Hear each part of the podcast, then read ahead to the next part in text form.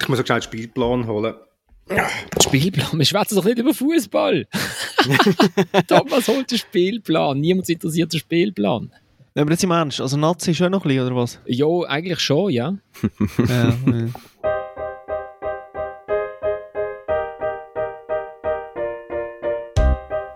Die Weltmeisterschaft hat angefangen. Der Gianni Infantino ist eine Frau und homosexuell. Katar ist eine Fußballnation. One Love ist ein verbotenes politisches Statement. Und wir fragen uns, wie schafft es die W M, mit jedem Tag noch ein bisschen abstruser zu werden? Hat die Schweiz sollen eine Sperre in Kauf nehmen, um ein Zeichen für die Menschenrechte zu setzen? Und lange zwei Aussenverteidiger bis zum W M-Final? Damit herzlich willkommen zu der dritten Halbzeit im Fußball-Podcast von Tamedia. Mein Name ist Florian Ratz und ich habe eine grossartige Runde bei mir, wenn ich finde. In Basel sitzt der Tilman Pauls. Tilman, du hast äh, wahrscheinlich den populärsten Text von, von diesem Jahr von dir geschrieben, oder? Über die Rede von Gianni Infantino. Ja, es hat Samstag alles nach so, so einem ganz gemütlichen Reinkommen-W M-Dienst ausgesehen, bis dann die Pressekonferenz angefangen hat und dann war dann doch noch ein bisschen was zu tun. Dann sitzt im Wallis der Samuel Burgener. Der Samuel ist bis jetzt auch begeistert von dieser W M, oder im Jahr? Ja, sehr. Und, und auch wie ein Landsmann Gianni haltet den Weis auf Trab. Und in Zürich sitzt der Thomas Schifferle. Thomas, du hast bist vorher den Spielplan geholt, wie wenn irgendjemand an dieser W M wissen will, wer wen shootet. Das ist alles völlig egal. Nein, mich interessiert natürlich schon der weitere Verlauf des Turniers von Katar. Von Katar, ist gut. Von Katar interessiert mich extremstens, muss ich sagen. Wir schwätzen, wir schwätzen auch noch über die Schweizer Nationalmannschaft, ähm, die dann am Donnerstag gegen Kamerun schützt, aber ich, wir, müssen, wir müssen einfach mit allem anderen anfangen, was rundum ist. Und jetzt müssen wir stark sein draussen. Äh, ich, ich weiss nicht, ob ihr das schon gehört habt oder ob ihr das nicht gehört habt. Ich höre jetzt Gianni Infantino seine Start, seinen Startmonolog laufen mit allen Pausen, die er gemacht hat. Weil ich finde, die sind eben auch, sagen auch sehr viel aus über, darüber, wie er sich fühlt. I have... Uh Very strong feelings. I can tell you that. Today I feel uh, Qatari. Today I feel Arab. Today I feel African.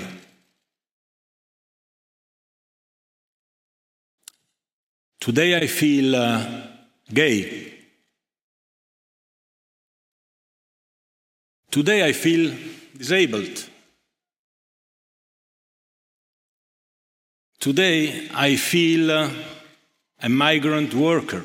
So, jetzt äh, brechen wir ab, aber ich meine, schon das. Ich habe ich ha spontan gesagt, nachdem ich es gehört habe, wenn, wenn der Gianni Infantino jetzt so auf, auf Niveau Papst ist, dann war der Sepp Blatter ein Battle-Prediger damals, oder? Der ohne Schuhe durch die, durch die Gegend gelaufen ist. Sag mal, was hast du aus der... Äh, ist, das, ist das eine normale Grußbotschaft, die man im Oberwallis einfach so vor sich gibt? Oder was? was?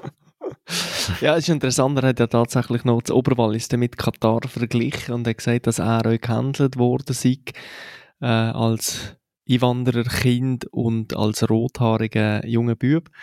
Ähm, Das war notabene vor ein paar Jahrzehnten und, und mich hat der Vergleich doch äh, wagemütig, fragwürdig gedeucht. Und ja, also man weiss ja fast nicht mehr, was sagen. Also so etwas traut man praktisch niemandem zu. Es ist äh, ein Ausbund an, ja, ich kann es nicht genau benennen. Es ist, also es lässt einen schockiert zurück, wie, wie, wie jemand an so Sachen einmal verdeicht, nachher so Sachen weitergibt, dass es auch keine Kontrollinstanzen gibt, Qualitätssicherungsinstanzen in seiner Kommunikationsabteilung, dass da auch niemand einfach irgendwann mal reingrätscht und sagt, gut, Gianni, merci, danke, das wär's gewesen und jetzt hier Brief mit dem Seich. Ähm, und es zeigt für mich vor allem auf, da lebt ein Mensch tatsächlich in einer Blase und hat eine Art, die Beziehung zur Realität abgebrochen. Und die grosse Frage, die ich mir stelle, ist es tatsächlich einfach, äh, ja, wie es die Katar würde formulieren, ein geistiger Schaden?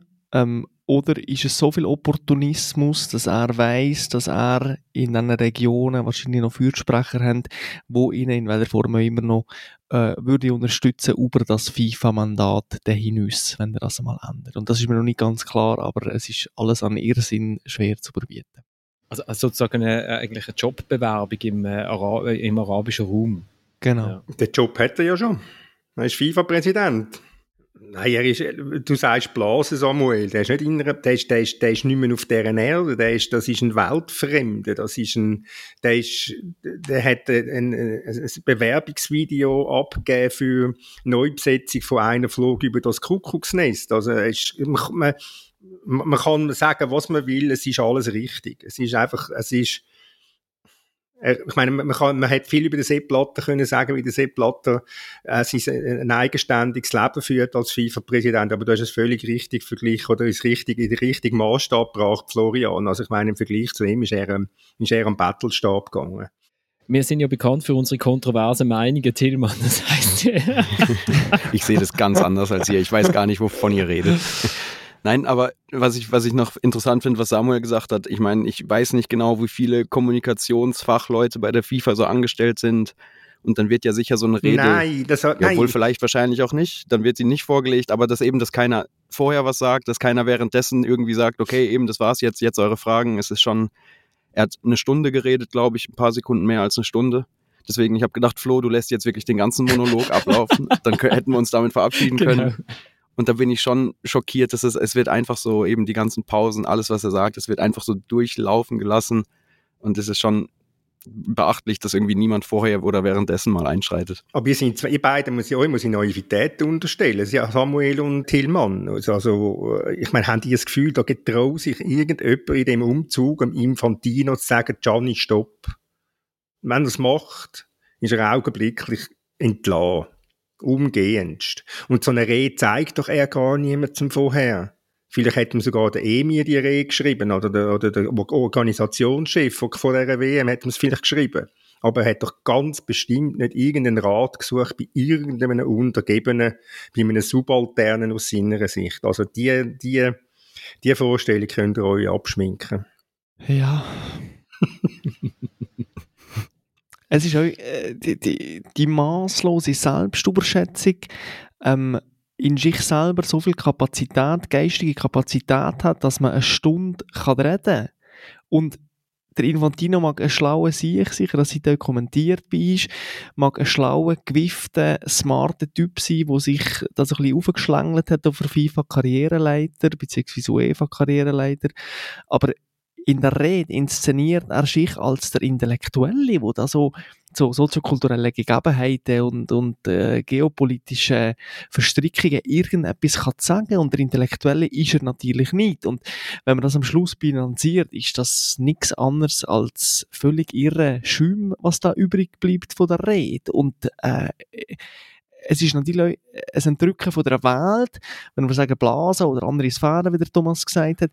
Es ist aber auch eine Entrückung von sich selber. Also der, der Typ ist nicht mehr bei sich selber, und das ist mir so augenfällig gewahr geworden. Aber schau, er hat doch schon letzte Woche so einen Ausfall gehabt oder einen Anfall von Grössenwahn, wo er das Gefühl hatte, er müsste den G zwanzig sagen, bitte während der W M Feuerpause, Waffenruhe im Krieg. Ich meine, was, was, was, was stellt er sich vor? Thomas, die haben doch mit der Schwester von ihm geredet, oder nicht, bevor er äh, FIFA-Präsident geworden ist. Und sie hat euch doch etwas versichert. Der, der, der Peter Birrer und ich haben ähm, ein Porträt zusammen gestiefelt, äh, bevor er dann zweitausendsechzehn gewählt worden ist. Und wir haben mit verschiedenen Leuten geredet, unter anderem, Peter unter anderem mit seiner Schwester. Und sie hat äh, hoch und heilig geschworen, der Gianni werde sich nie verändern, auch als FIFA-Präsident nicht. Und möglicherweise hat sich selten ein Mensch so geirrt wie, wie die Schwester von ihm. Ja, vielleicht ist er auch immer so gewesen, das weiss man nicht so genau. was, was ja verrückt ist, ich, ich, ich laufe jetzt hier durch Doha durch. Äh, als einer von wenigen Menschen, der läuft.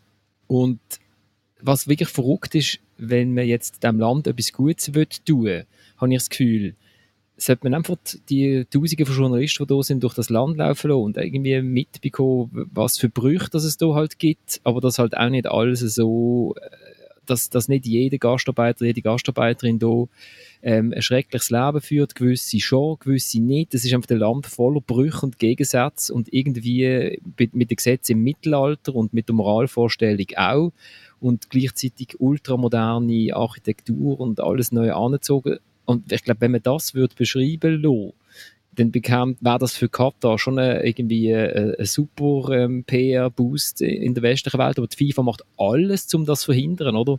Alles. Es ist, ich habe es vorher gesagt, der, der ähm, Medienchef vom Schweizerischen Fußballverband, der Adrian Arnold, ist vorher da gestanden, noch bevor dass sie eingeknickt sind, da kommen wir auch noch dazu.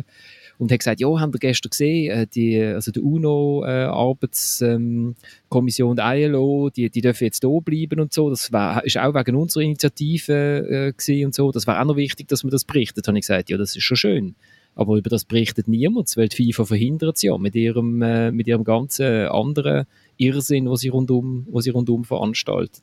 Ich weiss eben nicht, ob das, alles, ob das nur die FIFA ist oder ob die FIFA derart unter Druck ist vom, vom, vom, vom katarischen Organisator, sprich im Endeffekt vom, vom Emir, dass FIFA nur ein Erfüllungsgehilfin ist von irgendwelchen äh, Leuten, die auch die Realität verloren haben. Und der Blatter, äh, der Blatter, Entschuldigung, Sepp, der Infantino äh, passt sich einfach dem Umfeld an. Unser Stammhörer Sepp. Ja, ich habe es halt interessant gefunden, wenn wir es auch ehrlich sein, es ist die westlichen Journalisten, die jetzt da sind, auch wir als, als interessiertes Publikum, ähm, wir haben natürlich schon so ein bisschen Lust auf den Voyeurismus und so ein bisschen Lust auf das Fremdschämen. Ähm, und ja, wenn man dann das Startspiel sieht, wo man sich die Frage stellt, um Gottes Willen, warum haben wir jetzt in diesen zehn Jahren Vorbereitungszeit einem Publikum nicht können sagen, dass man den Match mindestens der erste, wo die ganze Welt drauf schaut, einfach im Stadion verbringt, nämlich bis zur neunzigsten Minute. Und warum haben wir es nicht irgendwie geschafft, in zehn Jahren Vorbereitungszeit einen, einen tauglichen Goalie zu züchten? Ähm, und so weiter.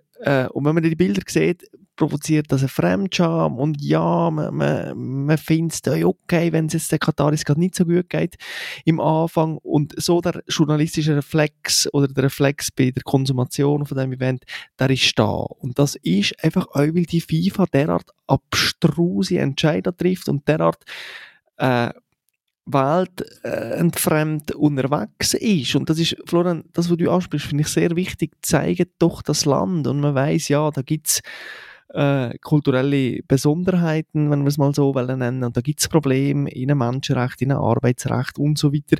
Ähm, aber dass man da eine Art Authentizität in Anführungszeichen herstellen, das verhindert FIFA. Und je mehr das, das FIFA verhindert, je stärker wird der äh, Reflex der Häme. Und das ist jetzt durch mich, gerade in einem sozialen Netzwerk, aber auch in den Diskussionen am Mittagstisch sehr gut zu bemerken. Und sie, sie verhindert es ja, ich weiß nicht, wahrscheinlich auch zu einem gewissen Teil bewusst. Also ich meine, dass, dass die Pressekonferenz ausgerechnet knapp vierundzwanzig Stunden vor dem Eröffnungsspiel stattfindet und man weiß, dass das alles überstrahlen wird. Erst recht, wenn es dann so rauskommt, wie es jetzt rausgekommen ist, dann, dann weiß man oder darf man ja erahnen, dass das eben alles andere, was auch an positiven Sachen, was an authentischen Geschichten, eben wenn sich mal Leute umgucken in dem Land, aber es, man weiß ja, dass alles von so, so Sachen überlagert wird und eigentlich plattgewalzt wird und all die anderen kleinen Geschichten, die man eigentlich noch aus dem Land erzählen könnte, dass, dass die wirklich völlig untergehen, wenn, wenn, so eine, wenn gerade so eine Pressekonferenz dann stattfindet, einen Tag, bevor es dann wirklich mal um Sport gehen könnte. Also für mich ist das eine Rede gewesen, die ja nicht an die Welt gegangen ist, sondern eigentlich an, an eine Person, nämlich an Emir von Katar. Also Die, die, ganze, die ganze Botschaft richtet sich ja nur ans Gastgeberland.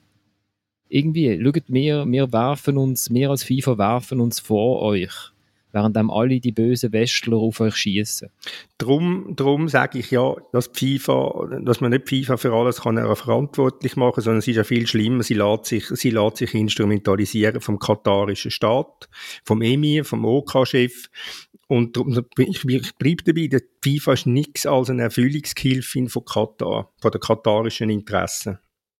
Was spannend war, ich bin, währenddem, dass Gianni Infantino geredet hat, bin ich eben nicht dort gewesen, sondern es hat einen Empfang gegeben von, von der Schweizer Botschaft. Die Schweiz hat am alten Hafen von Doha, der also nicht älter ist als zwei Monate, äh, aber dort war schon mal ein Hafen gesehen, alt, aber jetzt ist etwas ganz anderes, der Disney World. äh, hat ja der House of Switzerland, oder Club, nein, nicht der House of Switzerland, sondern Club of Switzerland. Und das ist mega interessant, es ist off the record das Gespräch, durch das sehr offen. Aber ich glaube, das darf ich jetzt durchaus sagen. Eine, eine Aussage, die er gesagt hat, wo es, dort ist es gerade ums Bier gegangen, oder? Dort ist gerade so, äh, das Bierverbot rund um die Stadien ist gerade das Thema gewesen. Und dann hat er gesagt, ja, Regeln in Katar sind fluid. Es ist nicht so einfach, ähm, bis zu einem Zeitpunkt, wo etwas dann wirklich stattfindet, genau zu wissen, wie es darf stattfinden und was stattfindet. Und das ist wahrscheinlich in einer absoluten Monarchie noch vielleicht eher der Fall als in unserer, in unserer Demokratie, wo man siebenundachtzig Mal über ein Fußballstadion in Zürich abstimmt und am Schluss scheitert es am Schattenwurf. Ähm, und, und das ist, das ist irgendwie so, das, das tut jetzt Katar komplett auf die FIFA um, also umwälzen, oder? Aha, wir wollen jetzt doch kein Bier. Gut, FIFA nimmt das Bier weg vom Stadion. Ah, wir wollen jetzt doch kein One-Love-Armbänder. Wir finden das jetzt blöd. Okay, die FIFA hüpft sofort. Also es ist schon verrückt. Ich finde es wahnsinnig verrückt. Und auch der mächtige Fußballverband, den man früher immer vorgeworfen hat, der kommt in ein Land und dann stülpt er seine Regeln drüber und alle müssen nach dem Gumpen. Nein, da pfeift Katar und die FIFA gumpt. Aber wenn der, wenn, wenn der Präsident von der FIFA angestellt ist von Katar, dann ist das halt so. Hat er dort einen Vertrag unterschrieben? Haben wir den? Nein, den noch nicht. Aber er, er, er, er würde ja am liebsten... Er würde ja am liebsten dort unten, er würde am liebsten den ganzen Fußball dort oben verkaufen. Das hätte er ja zeigen können, wo er ähm, FIFA-Recht hat wollen an ein Konsortium verkaufen, wo saudisches Geld drin war und japanisches, oder? Also, er, er ist, er ist völlig dem, dem, dem Raum verschrieben und, und umlebt er jetzt auch dort unten und er lebt am richtigen Ort und soll auch dort unten bleiben und nie mehr in die Schweiz zurückkommen. Eingangs, Einreissperre, kann man das auch machen? Kann man ihm auch noch den Pass entziehen? Tilman, hast du etwas sagen? Du hast so erwartungsvoll, schaust du in die Kamera oder bist du einfach so nah am Mikrofon, weil es bequem ist? Ich bin so nah am Mikrofon, weil mir das ja immer vorgeworfen wird, dass ich zu weit vom Mikrofon weg bin. Voll deine, voll deine Fans, die die Post geschrieben haben letzte Woche. Nachher ist das, das Eröffnungsspiel gekommen, mit dieser Eröffnungsshow, ähm, wo ich auch schnell, es wird vielleicht ein bisschen laut, wo ich auch schnell etwas einspielen will. We sent out the call, because everyone is welcome. This is an invitation to the whole world. I remember even after hearing the call, and instead of seeing another way, we dismissed it and demanded our own way. And now the world feels even more distant and divided. How can so many countries, languages, and cultures come together if only one way is accepted? Der Morgan Freeman bei der Eröffnungsrede. Und viele haben es, glaube ich, nicht richtig verstanden im Stadion. Ich habe es irgendwie komischerweise verstanden und ich habe gedacht, okay. Also der Morgan Freeman sagt da eigentlich, hey, wir sind von Katar eingeladen worden, alle sind eingeladen worden, aber nachher haben ein paar Länder einfach gewählt, dass, dass nur, ihre, nur ihre Regeln gelten. Und das ist total ausgrenzend. Und das heisst ja eigentlich nichts anderes, als wenn man Katar für seine ausgrenzenden Regeln kritisiert, dann grenzt man Katar aus. Und das ist ein unglaublicher Zirkelschluss. Und dass das an einer W M-Eröffnungsfeier einfach so von einem Schauspieler, der Nelson Mandela gespielt hat, äh, abgesagt wird, das haben wir schon nochmal vor dem Eröffnungsspiel. Es ist, noch, es ist nicht wegen der Kühlung, ist es mir, ist es mir ein bisschen kühl der Rücken drauf gegangen. Ich halte viel von Morgan Freeman als Schauspieler und ich habe viele Filme von ihm hervorragend gefunden. Aber jetzt äh, muss man sagen, ähm, Sanktionslisten. Wir da so, äh, wir schwer, wir noch schwer können einen Film anschauen von einem, der so einen, der so einen Blödsinn rauslässt und sich so auch kaufen lässt, sich vereinnehmen lässt. Ist, äh, ja, ist entsetzlich. Aber die, die Umkehrung, die da in der Rede irgendwie so ein bisschen reinspielt, das gab es ja auch schon bei der Pressekonferenz am Tag vorher, wo, wo quasi so die Kritik oder die, die Berichte über die gekauften Fans, die man auf mehreren Videos gesehen hat, wer dann ge- wirklich gekauft war oder nicht. Ja, schwer zu, schwer zu sagen, schwer zu überprüfen, aber da hat Gianni Infantino ja auch gesagt, in, indem man Menschen aus Indien abspricht, äh, England-Fan zu sein, würde man auch rassistisch handeln. Also die, die Umkehr gab es ja am Tag vorher genau gleich schon. Zu diesen zu äh, vielen Inder, sind siebenhunderttausend Inder leben, leben in Katar und die sind absolut Fußballgeister, die laufen auch in diesen Fußballtrikot um, das sehe ich da, ob sie alle wirklich gerade sich getroffen haben, per Zufall unter einer äh, ähm, äh, filmenden, filmenden Drohnen, das weiss ich nicht. Aber das, das ist auch so ein Witz. Katar müsste das gar nicht faken, weil sie haben die Leute da. Sie haben sie da. Das sind siebenhunderttausend Inderinnen und Inder und von denen sind, sage ich, dreihundertfünfzigtausend absolute Fußballfans. Die können dir, die, die, ich schwätze mit irgendeinem in der U-Bahn und er erzählt mir vom Doppeladler in Kaliningrad. Oder? Und äh, ja, ja, aber es ist alles, ah, sorry, wenn ich jetzt ein bisschen länger schwätze, weil ich bin jetzt halt da und das Land prasselt so auf mich ein. Es ist so, du denkst, alles, was echt ist, wird niedergewalzt und auf die Seite geschoben und man tut lieber, äh, ich habe mir einen Text geschrieben, ich bin mit einem Uber-Fahrer gefahren, wo mir, wo mir erzählt hat, wie er irgendwie eine Kokosnussplantage in Sri Lanka sich können leisten mit seiner Arbeit hier und mir gesagt hat, ich soll doch auf Doha ziehen, weil man so gutes Geld kann verdienen kann. Es gibt auch ganz andere Geschichten, die ich gehört habe. Es gibt auch solche Leute, die alles Geld wieder weggeht für, für Miete und Essen und so weiter. Aber ich meine, die Geschichten gibt es. Aber sie setzen nicht den auf die Tribüne, sondern es ist der David Beckham, der für irgendwie zweihundert Millionen irgendwie erzählt, dass jetzt hier ein Traum wahr wird. Es ist alles so falsch. Es ist alles so falsch wie der Souk Waqif, wo irgendwie... Oh, was heisst, es hat immerhin älteste Gebäude, die aus dem zwanzigsten Jahrhundert stammen. Äh, Es ist alles so, alles so falsch gewickelt. Alles, was echt könnte sein, wird, wird irgendwie von so einer P R-Sauce übergossen. Das Schlimme ist ja, dass das Falsche ist jetzt, ist jetzt ja bei jedem drin. Ich meine, das, das aberkannte Abseitstor im Eröffnungsspiel. achtundneunzig Prozent der Leute, die gesehen haben, denken sich, oh, da ist jetzt gerade was falsch gelaufen. Mhm. Ich meine, ich glaube, es war sportlich eine richtige Entscheidung. Es hat irgendwie länger gedauert. Aber man hat im ersten Moment nicht gesehen, wer steht jetzt genau im Abseits und wo und warum ist das Tor jetzt aberkannt worden und warum sieht man die Bilder nicht mehr. Und alle haben nach den Monaten, die jetzt auf die, auf die W M hingegangen sind, halt einfach sofort im Kopf, falsch, da läuft irgendwas falsch. Das kann irgendwie nicht richtig sein. Wenn wir sonst noch etwas über das Eröffnungsspiel sagen. Wenn du hast... Du hast es aufs Niveau abgekürzt oder abgebrochen, schon von Ukraine, Schweiz.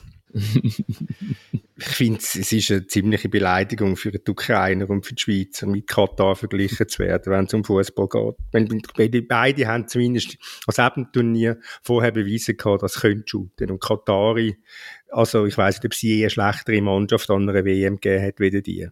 Ja, ich will jetzt schon will jetzt noch zu gut halten, dass sie Asienmeister sind zwanzig neunzehn. Das wird man schon nicht einfach so. Ich glaube, sie sind auch wahnsinnig nervös gewesen, weil tatsächlich Zuschauer im Stadion gewesen sind. Die shooten ja sonst in der katarischen Liga, wo sie ja ohne Zuschauer shooten im Normalfall. Aber ja, es war kein guter Auftritt gewesen. Ja, würde jetzt ein bisschen vorsichtiger sein. Ich glaube, es hat an anderen Enden und neue Teams gegeben, die schlussendlich halt mit einem Pünktchen sind heimgefahren. Und äh, ja, das ist aber das kleinste Problem, das wir da haben. Das ist das kleinste Problem. Was dann faszinierend war, ist, das ist dann in der Pause sind alle Leute irgendwie auf und haben gedacht, ja, die holen sich etwas zu trinken und so. Es war zwar recht kühl gewesen. Ich weiss nicht, ob es an der Klimaanlage gelegen ist, ob sie die wirklich angeschaltet haben. Draussen hat es sehr stark gewindet. Das ist ein Stadion, das außerhalb ist von Doha. In, in der Wüste, also rundum bauen sie jetzt auch noch eine Stadt, aber im Moment ist es eigentlich noch so zwischen Küste und Wüste irgendwie. Und Äh, dann habe ich gedacht, ja, die holen sich jetzt irgendwie etwas zu trinken. Und, und dann fängt die zweite Halbzeit an und sage ich plötzlich, hey, aber das sind etwa zwanzig Prozent, fünfundzwanzig Prozent von den Katarer, die vorher noch da waren, sind nicht mehr da. Alle die Sitze, die vorher weiss waren, ähm, weil jemand drauf gesessen ist, sind jetzt rot. Und kommen die noch? Ist das Catering, sind sie im Catering stecken geblieben? Und dann läuft der Match weiter und dann wird das Stadion immer leerer und immer leerer. Und in der achtzigsten Minute ist es irgendwie zu vier Fünftel leer. Oder zu drei Viertel. Also Wahnsinn. Und, und dann hat mir gerade jemand geschrieben, David Borcher, wenn der Zuhörer ist, lieber Gruß, mit ihm habe ich zwei Texte geschrieben über Katar, Sport und Fußball und hat gesagt, das habe ich auch mehrfach erlebt in Katar, dass die Leute einfach früher noch gönnen. Aber bei einem W M-Eröffnungsspiel, bei einem Turnier, wo du ums Verrecken hast wollen. Hat der Durchschnittskatarer das Turnier wirklich ums Verrecken wollen oder ist es halt einfach am Schluss der Emir gewesen, der das hat wollen? Ja, aber das ist doch nicht die Frage. Die Frage ist doch, du gibst äh, hunderte Milliarden für das Turnier aus. Du gibst hunderte Millionen aus, für irgendwelche äh, Leute zu überwachen. Und es kommt dir aber nicht in den Sinn, irgendwie die Stadionbesucher vorgängig zu informieren, dass sie doch wenigstens bis am Ende bleiben im Startspiel. Das, ja, für das Bild. Aber immerhin, die Fankurve war super organisiert gewesen. Das ist auch so, die haben nicht einmal dürfen, die, die haben nicht dürfen die Eröffnungsfeier schauen. Die sind erst nach der Eröffnungsfeier reingekommen. Der Block war einfach leer gewesen. Ich habe zuerst gesagt, was ist, werden dort katarische Fans voneinander getrennt, damit sie nicht aufeinander losgehen oder keine Ahnung. Der Block war einfach leer gewesen. Und eine halbe Stunde, vor, wo, nachdem dann die Rede durch war, eine halbe Stunde vor Spielbeginn, macht es und nachher ist der Block voll. Die haben möglicherweise noch müssen trainieren die Schlachtrüfe ja. müssen trainieren. Aber sie ja. haben auch einen Einpeitscher gehabt, habe ich gesehen. Ja, ja, wie jede gute Ultrakurve. Ja, und es waren ja auch die, die bis zum Ende geblieben sind. Die hatten quasi die gleiche Zeit wie die, die schon vorher für die Öffnungsfeier im Stadion waren. Ach so, okay. okay. Was bei dem Stadion auch super war, das hat dann so irgendwie vorne ist irgendwie sind die zuerst Kamelgarde gekommen, nachher die Strassgarde gekommen.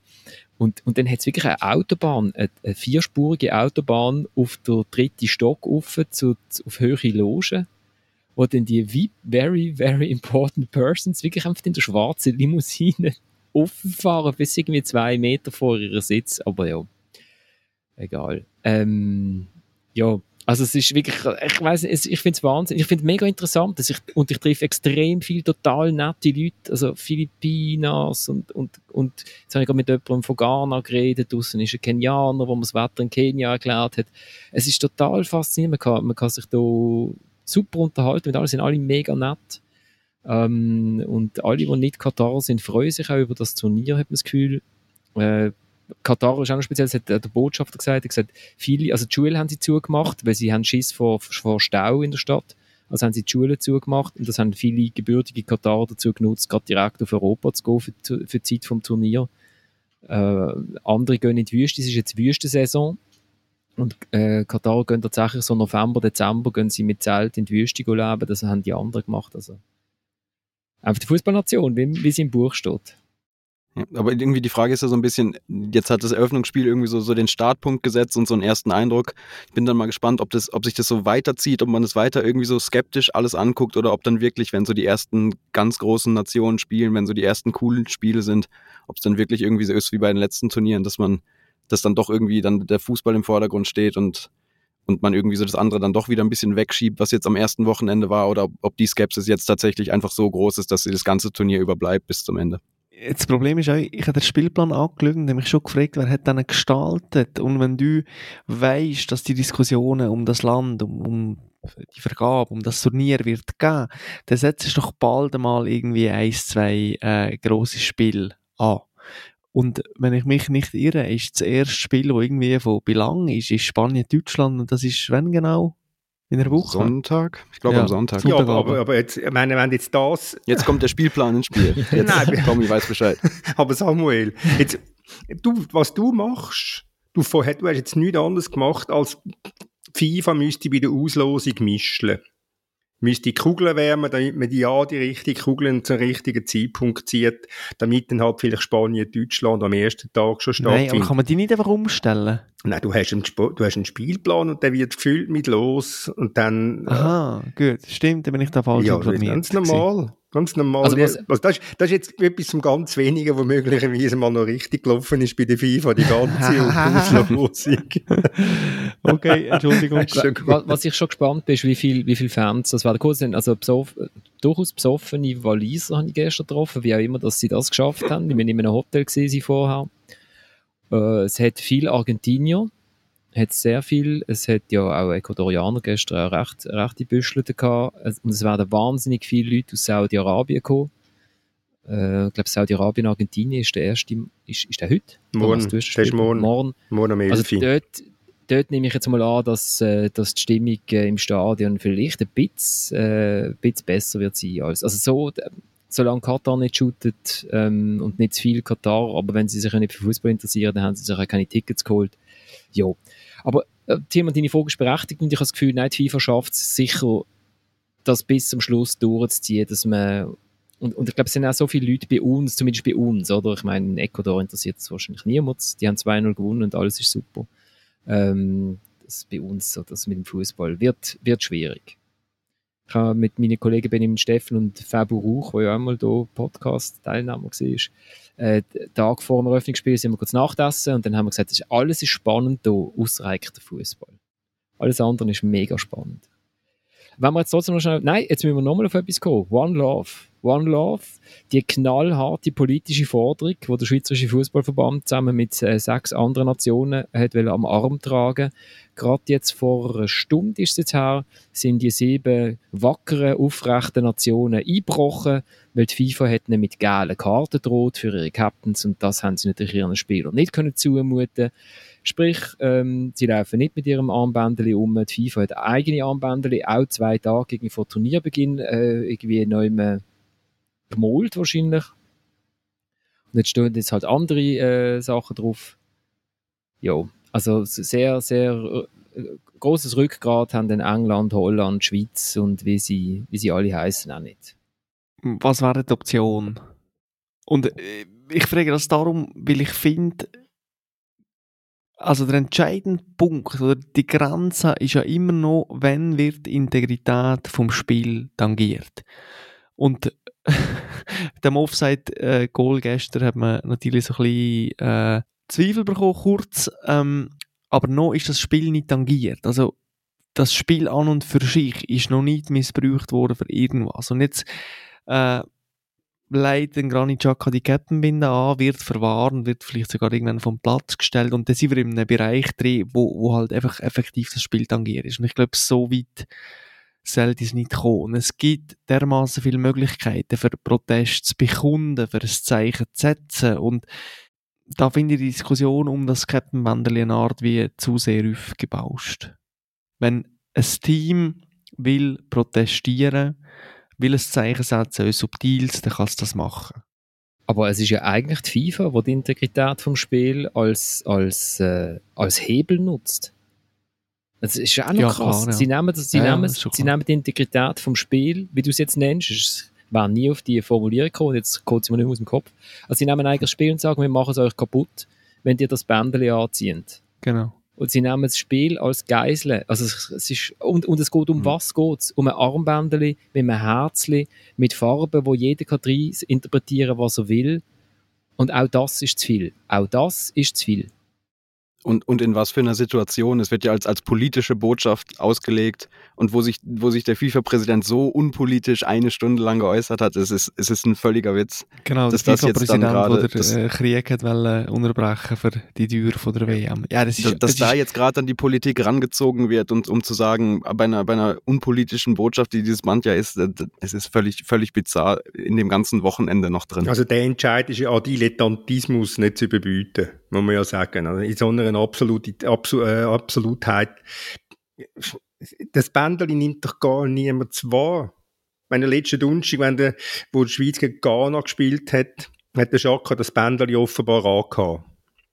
Man sieht es ja gar nicht. Man nimmt es doch gar nicht wahr. Ich kann es ja gar nicht. Ich kann jetzt sagen, oh, hat er jetzt das Bändeli an vor dem Match? Ui, ui, ui. Nichts. Das ist, das, FIFA ist Das, das ist so stupid und sie machen irgendwelche Nebenkriegsschauplätze auf für nichts und wieder nichts und zeigen, was sie für einen Verband, was sie für einen Verband ist, wie sie ticken und funktioniert. Und sie stellt sich bloß, bloß sogar gar nicht mehr. Nein, das ist völlig klar. Ich habe es mehr aus der Perspektive an, jetzt zum Beispiel Schweizer Nazi gesehen und, und jetzt da mit der FIFA in einen Konflikt gehen und das Bändeli trotzdem tragen. Ja, das müssen sie halt mal einfach irgendjemand machen, aber... Aber ich finde es gut, dass es da wenigstens... Weil bis jetzt sind wir schon sehr... Äh, ich bin genau meiner Meinung, das ist völlig atypisch für unseren Podcast. Aber die FIFA macht es möglich. FIFA macht alles möglich. Das ist eben, das ist die Ver- Sie vereint eben doch. Genau, danke Tilman. Das ist die vereinende Kraft vom Fußball, die wir hier spüren. Wir sind uns plötzlich alle einig. Aber Samuel, ich meine, ich glaube, ich weiß nicht, wie subtil man da irgendein Zeichen setzen kann. Es ist wahrscheinlich alles so dermaßen glatt gebügelt und so unter, ja, unter Analyse, es wird alles so genau angeschaut, dass wahrscheinlich der Raum selbst für subtilsten Protest oder irgendwelche Äußerungen wahrscheinlich gar nicht mehr da ist. Ja. Gut, du kannst in der, kannst in der, kannst in der Mixzone nach einem Match oder vor der Fernsehkamera nach einem Match kannst du ja mal ein Statement abgeben. Das wäre wahrscheinlich das, was du gemeint hast, Samuel. Genau, oder du zeigst ein Herz, oder... Es ist ja absurd. Der Gareth Bale zeigt Luft- ja immer ein Herz. Stimmt, genau. Die Lufthansa beklebt ihren Flieger mit Diversity Wins, ist glaube ich. Und irgendwann kommt jetzt raus, okay, mit dem fliegen sie aber nur ins Camp auf, wo genau? Auf Oman. Oman. In Oman, ja.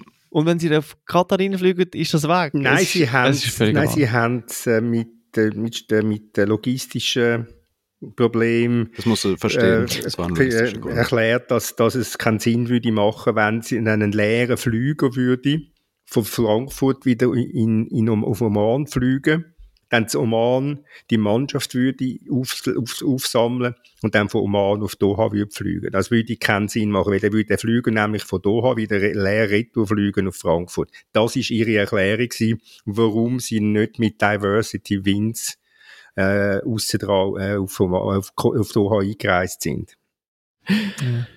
Oh. Vielleicht noch, irgendwann müssen wir die Diskussion abschließen, weil sich alles immer im Kreis dreht und äh, die W M noch sehr lang geht. Ich glaube, was das ganz grundsätzliche Problem ist, ist, dass die W M eine Art zum Sinnbild wird für den Zustand, wo sich die Welt momentan drin befindet. Und das ist, äh, wir, wir werden... Äh, torpediert vom äh, grassierenden Populismus, wo, wo im, im Trump quasi seine Oberfigur gefunden hat. Und wenn ich die Infantino-Rede gehört habe, ich, also mir ist der Donald Trump äh, in den Sinn gekommen. Und ich dachte so, okay, das ist einer der einflussreichsten, mächtigsten Männer von der Welt und der kann da einfach irgendetwas labern. Also ohne Anspruch mehr auf Wahrheit, ohne Anspruch äh, auf historischen Kontext, ohne Anspruch auf, auf Anstand und Respekt vor Minderheiten, ähm, einfach irgendetwas. Und, und es wird irgendwo in gewissen Gegenden mit gewissen in gewissen Blasen als Wahrheit verkauft und man ist völlig machtlos. Und das ist ja das Perfide. Man kann gegen Infantino, man kann nichts machen, man kann jetzt noch siebenhundert Texte schreiben, ähm, aber es bringt gar nichts. Und aber das Problem, das Problem ist, dass er wird jetzt im März Irrtum vorbehalten, zum dritten Mal als FIFA-Präsident gewählt. Warum? Im Himmels Willen findet sich auf der ganzen Welt nicht einer, der antritt und will die FIFA-Präsident werden, der ihn herausfordert. Nicht einer. Und da müssen sich alle anderen an der Nase nehmen und niemand soll über den Infantino schimpfen und herziehen, wenn ein Verband wie Deutschland, wie England, wie Frankreich, wie Spanien, wie Argentinien oder ich weiss nicht, was alles noch gibt an grossen Verbänden, nicht fähig ist, einen Kandidaten aufzubieten, aufzustellen. Ja, wir hier im Oberwallis sind schon am Schauen, wer das als Nächstes schicken. Ja, da könnt ihr noch, wie heisst er da? Hättest du Zeit, oder wie? Sag mal. Ja. Warum nicht? Mal schauen, was da alles drin liegt. Der Gastrat, der Gastrat, der hätte möglicherweise Zeit, wenn er sein Ja abgegeben hat. Nein, aber das ist doch, das ist doch das Bedenkliche an dem Ganzen. Dass zweihundert, von zweihundert Verbänden nicht einer fähig ist, einen, dass sie nicht fähig sind, einen Kandidaten aufzustellen. Gut, jetzt hat FIFA gerade bekannt gegeben, dass sie äh, im nächsten äh, Zyklus eine Milliarde mehr noch können, äh, zum, zum Wohltat vom Fußball auf der Welt verteilen. Ich nehme an, das äh, ist jetzt auch kein, kein Hinderungsgrund für gewisse Nationen, um äh, für den Infantino zu wählen. Wenn wir noch, ja, das ist ja. Wenn wir noch schnell zu der Schweizer Nationalmannschaft kommen.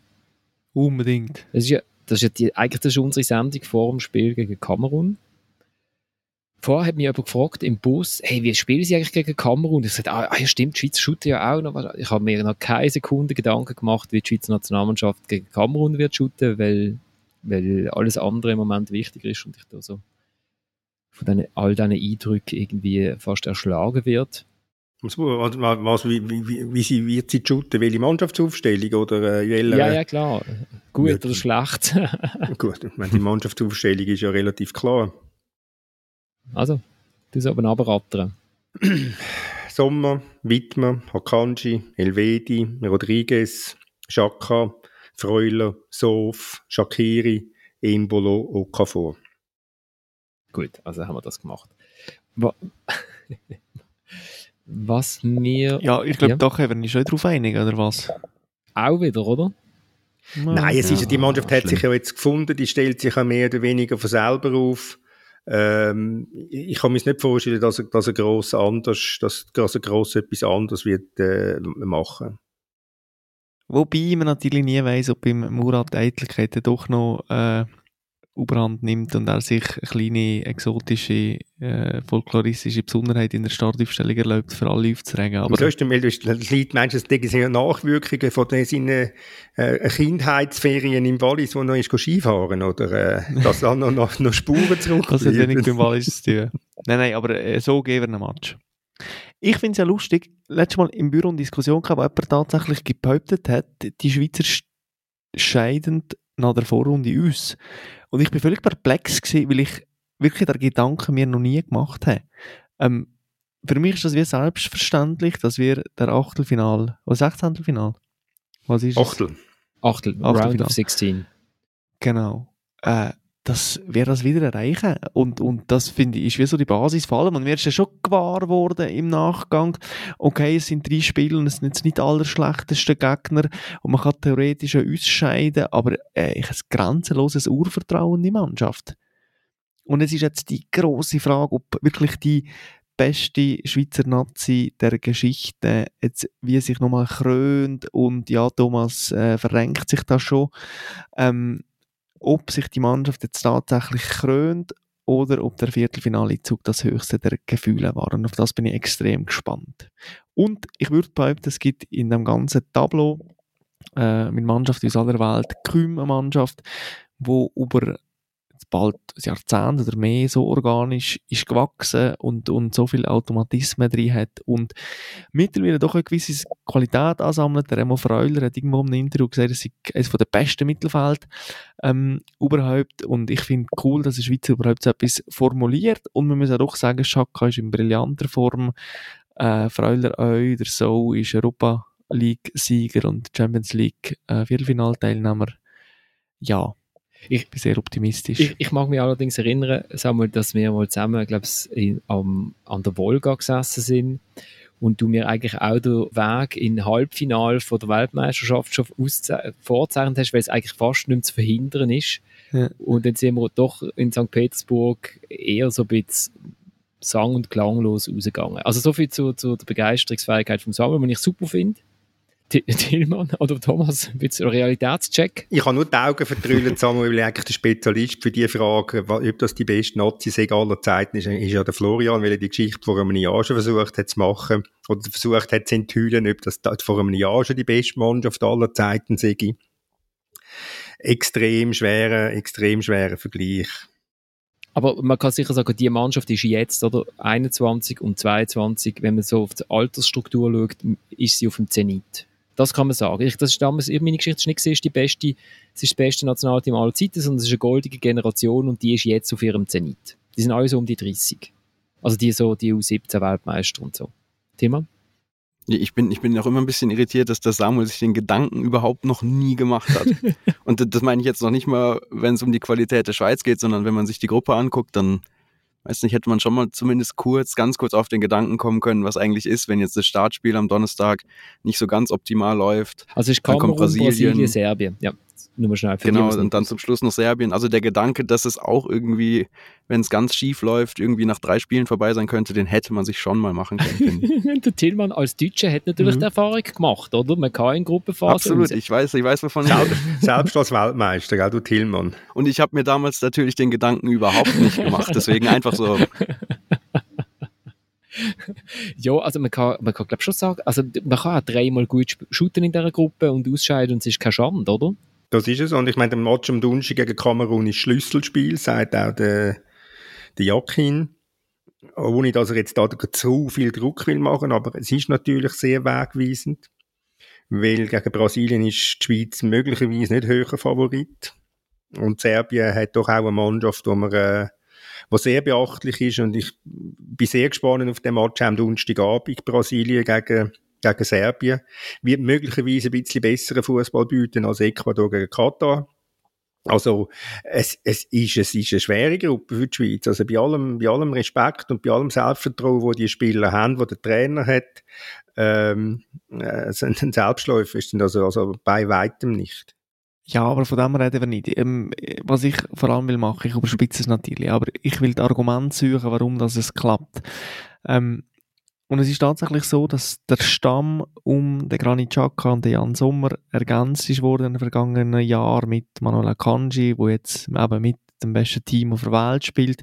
Es ist mit dem Okafor ein tolles Element dazugekommen. Äh, der Breel Embolo ist endlich in der Rolle, wo der schon lange hätte müssen einnehmen, in der Nazi, äh, im Mittelfeld, haben sich auch gewisse Sachen akzentuiert. Ähm, Und für mich sind das Argumente. Und ich habe wirklich das Gefühl, also in einer langfristigen Entwicklung sind wir jetzt wirklich am Punkt, wo, wo man die Qualifikation für das sechzehntelfinale. Achtelfinale? Ja. Egal. Das ist ja völlig wurscht. Einfach die nächste Runde, wo wir das naht als selbstverständlich anschauen. Das, das ist doch schön. Ich habe vor, beim, beim Check-in in Zürich, wo doch ein bisschen länger gedauert hat als bei einem normalen Flug, weil irgendwie meine Heierkarten heute müssen eine Viertelstunde lang geprüft werden, ist eine sehr nette Frau gesessen mit Wurzeln in Serbien. Und äh, wir haben darüber diskutiert und sie geht Schweiz-Serbien schauen, hier in Katar. Und sie wäre also sehr dafür, wenn, wenn wir jetzt einfach einmal sagen, ja, zwanzig achtzehn sind die Schweizer weitergekommen und jetzt dürfen es, dürfen es einmal selber machen. Und wo ich gesagt habe, ja, das wäre für mich eigentlich auch okay. Meine Töchter, sind, äh, vor allem die Kleine, die sind auch sehr dafür, dass ich nach drei Spielen wieder heimreise. Hm. Ähm, hat sie mir sofort einen besseren Sitzplatz gebucht. Da nochmal herzlichen Dank. Ist also, so, also wirklich mit so viel Beifreiheit, Be- Beifreiheit bin ich also noch nie geflogen im ganzen Leben. Läuft das noch unter Corporate Governance? Also es ist kein, es ist kein Business-Class-Sitz gewesen. Es war nur ein Sitz gewesen, wo einfach vorne dran nichts gesehen ist. So, es ist so fast in die Luft gebambelt, meine Beine.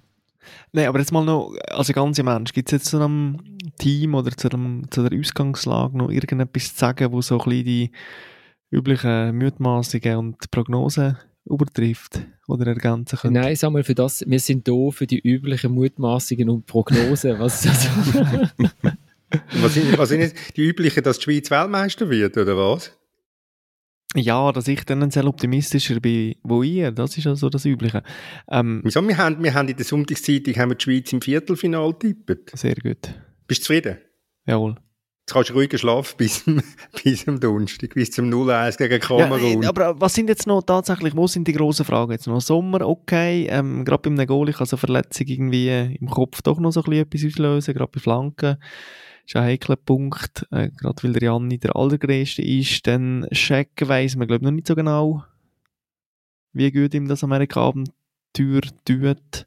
Ich glaube, also, also Shaqiri ist, als ich ihn dort gesehen habe, als er auf Lugano gekommen ist, habe ich das Gefühl gehabt, er ist weniger quadratisch als er schon. Also weniger muskulös, sondern eher so ein bisschen drohtig, also für seine Verhältnisse. Oder? Also er hat schon, ja, und ich, ich, ich habe bei ihm manchmal das Gefühl gehabt, ist, hat er nicht fast zu viel Muskeln an den Beinen. So. Nein, aber Shaqiri ist doch einfach so, wenn ein Turnier anfängt, dann, äh, dann ist er parat, oder? Also gegen Ghana zum Beispiel hat man irgendwie probiert, hat es geheißen, er muss Spielpraxis sammeln und Rhythmus. Also ich meine, es ist das da. Ich meine, der Match ist, äh, ja, also hat der Rhythmus gehabt von Katar gegen Ecuador. Gut, aber... Ich habe am ähm, letzte Woche habe ich lange mit dem Marco Streller geredet für eine Geschichte, die wir, der Florian und ich, machen. Ähm, und er ist, ja, mäßig, mäßig begeistert, dass der Shaqiri in Amerika spielt. Und er ist mäßig begeistert, dass er äh, jetzt ein paar Wochen, also seit dem neunten Oktober, nicht am Vorbehalt, am neunten Oktober, nicht mehr gespielt hat. Also er, er stellt sich schon die Frage, in welcher, welcher Verfassung das der Shaqiri ist. Natürlich braucht er nicht wahnsinnig lang, um sich anzugewöhnen an ein, an ein, an ein, also an ein Turnier, aber es ist dann halt in Italien vor dem, oder der letzten E M halt dann gleich, sind es zwei Spiele gewesen, wo er nicht gut war, bis er nachher in der Form war, wo man, wo man ihn wirklich hat können brauchen und wo man auch ihn gebraucht hat. Oder? Ja, wobei man an der E M nicht das Gefühl hatte, dass er wegen diesen zwei Spielen ist besser geworden. Ich glaube, der Florian hat das vor langer Zeit mal in einem Podcast gesagt, dass halt der, der, der Xherdan Shaqiri wie sich nie über, über äh, permanente Höchstleistungen definiert hat, sondern auch aufgrund von diesen ganzen Verletzungen immer wieder punktuell in Erscheinung ist getreten und dass man ihn halt tatsächlich als der Zauberspieler muss begreifen, wo der immer wieder ist. Äh, als letztes bei dem Match gegen die Bulgaren beim vier null, wo der halt einfach wirklich kann den Unterschied machen kann. Und ich glaube, das kann er in eins oder zwei oder drei Szenen auch gegen Brasilien oder Serbien machen. Und interessant wird es ja wahrscheinlich dann, wenn man irgendwie so einen, einen Schritt weg macht von den Namen, die, die Thomas vorhin aufgezählt hat, eben von der Startelf. Wer, wer kommt, wenn irgendwie sich jemand verletzt, wenn jemand nicht gut drauf ist? Flo hat im Intro die, die Außenverteidiger angesprochen. Ich glaube, da ist so ein bisschen das, das Fragezeichen in der Mannschaft, was passiert, wenn so das eingesp- der eingespielte Kern irgendwie aus irgendwelchen Gründen auseinandergerissen wird und wie kann die Mannschaft und der Trainer dann reagieren? Also zwei Außenverteidiger nur mitnehmen, ist schon wagemutig, oder? Kann man so sehen. Ich bin fester Überzeugung, dass der Yakin sich ganz viel Gedanken gemacht hat, was, wenn. Ja, hoffentlich, ja. ja. Natürlich, hast du ist völlig... Ja irgendwie so sein Job. Ich, na, selbstverständlich, haben die beide völlig recht. Ich äh, tue mich jetzt nicht als Pressesprecher vom, vom Yakin äh, präsentieren, aber ich gehe schon davon aus, dass er we- genau weiss, was er macht, wenn was ist. Was macht er denn? Also Renato Steffen nennt er immer wieder, oder? Hinter links. Ja, oder er stellt das System um und geht auf ein drei, auf, geht auf eine Dreierkette. Zieht, und, und dann ziehst du den Vargas ein bisschen hinterher und dann äh, ist, das, ist das okay für ihn. Oder wenn er rechts ist, dann kann, ist er absolut der Überzeugung, dass das der Edimilson kann. Du hast zu, als absolutester Luxus, um einen Rechtsverteidiger anzustellen, hast du Akanji. Ich meine, der Akanji hat das in, in Manchester auch gemacht und das recht gut gemacht. Natürlich ist das, ein, ist das nicht die optimalste Variante, weil der Akanji halt ein Innenverteidiger ist, aber trotzdem äh, auch das gängte zur Not, weil der Scher, der dann in die Mannschaft reinkäme, äh, auch eine sehr gute Saison gespielt hat bisher. Also, und äh, man kann ja vielleicht auch sein, dass man drei Matches unverletzt übersteht. Ist ja auch noch eine theoretische Möglichkeit. Und, und, und äh, äh, der Granit kann ja hinter links shooten. Hat er ja hat er schon bei gemacht. Arsenal auch gemacht. Das wäre eigentlich meine Lieblingsabwehr. Akanji, Xherdan, Elvedi, Xhaka.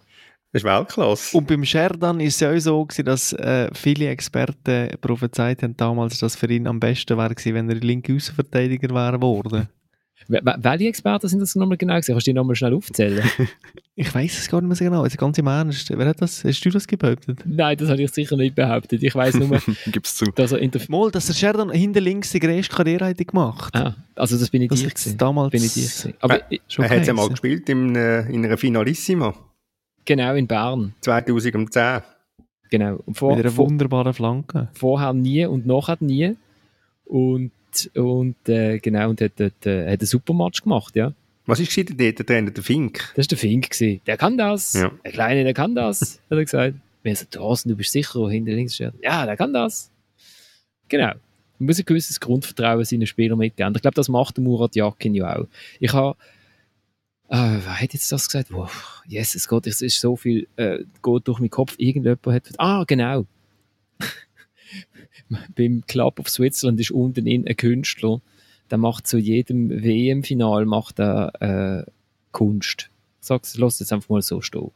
Und, ähm, und der hat es tatsächlich geschafft, seit irgendwie neunzehn, weiss nicht was, oder zweitausendzwei, ist er bei jedem, bei allen W M-Finalisten, ist er vorher mit seiner Kunst, das sind so riesige Plastiken, jeweils im Camp von den beiden Finalisten und lässt die unterzeichnen.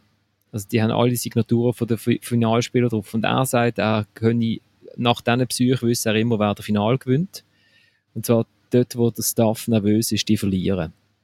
Und wenn der Murat Yakin als Trainer hat, dann kann man doch eigentlich schon die Finaltickets, also wenn es auf das drauf ankommt, kann man, glaube ich, das Finaltickets buchen, oder? Wenn der Fußball so einfach wäre. Der Fußball ist doch einfach, das sehen wir hier in Katar. Der Fußball kommt auf Katar und alle Probleme lösen sich. Kleine Prognose noch ähm, zur Mannschaft. Ich glaube, wir werden ähm, einen tollen Haris Seferović sehen.